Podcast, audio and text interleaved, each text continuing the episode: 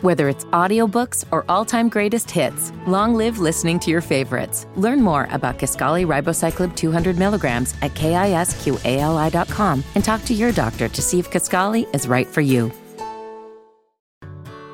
Whether it's audiobooks or all-time greatest hits, long live listening to your favorites. Learn more about Kisqali Ribociclib 200 milligrams at kisqali.com and talk to your doctor to see if Kisqali is right for you. This is the place where sports opinions collide. Dead in 365. Here with your guy Shelton J again. Man, I'm at the office trying to finish up some work so I can get home and get ready for the show. Um, but I want to talk to you real quick about Ryan Tannehill, man, and the Tennessee Titans. Man, this dude Tannehill was talking today and telling everybody about how he had to go undergo intense therapy since the loss, playoff ending, season ending loss to the Cincinnati Bengals in an ugly, devastating loss in which he fumbled it away. Uh, well, he threw an interception at the end of the game, and it pretty much cost that team that game. They had a chance to win it. It was on his shoulders, and he lost it all. So basically, he's been going through this therapy, and he replays the game over and over in his head. He said he can't get past it.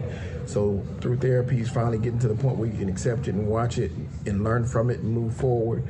Um, that scares me for a starting quarterback to talk that way. I, I understand like therapy is fine for everybody. I'm not hating on therapy at all, but the fact that you stuck here and you can't move forward, that doesn't bode well for me and my teammates if I play with you.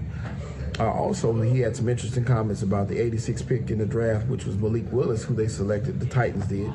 Um, he was not happy about that. I don't guess. He said he wasn't notified of the selection. They didn't tell him that they were drafting Malik Willis at all in the third round. But he said that it's not my job to mentor Malik Willis.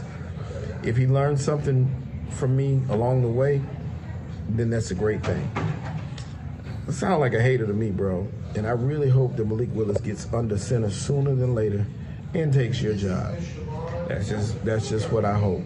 Um, it it like I said, it, it didn't it didn't seem like they're on the same page uh, Tannehill and the Titans. But I tell you what, he's on watch at this point.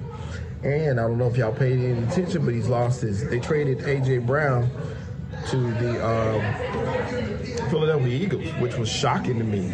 Shout out to my Eagles because they got a number one receiver now finally, which they've never had.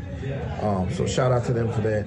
And also, they lost Julio Jones. So I don't know what they're going to be doing at the receiver position in Tennessee but it does not bode well for him to lose your number one and number two.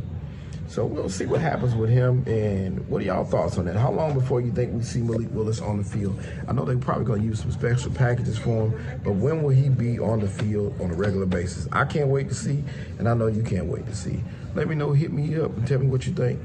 And once again, it's Sheldon J, man. We'll see y'all tonight. Every Tuesday and Thursday at 9 p.m. We out. Peace.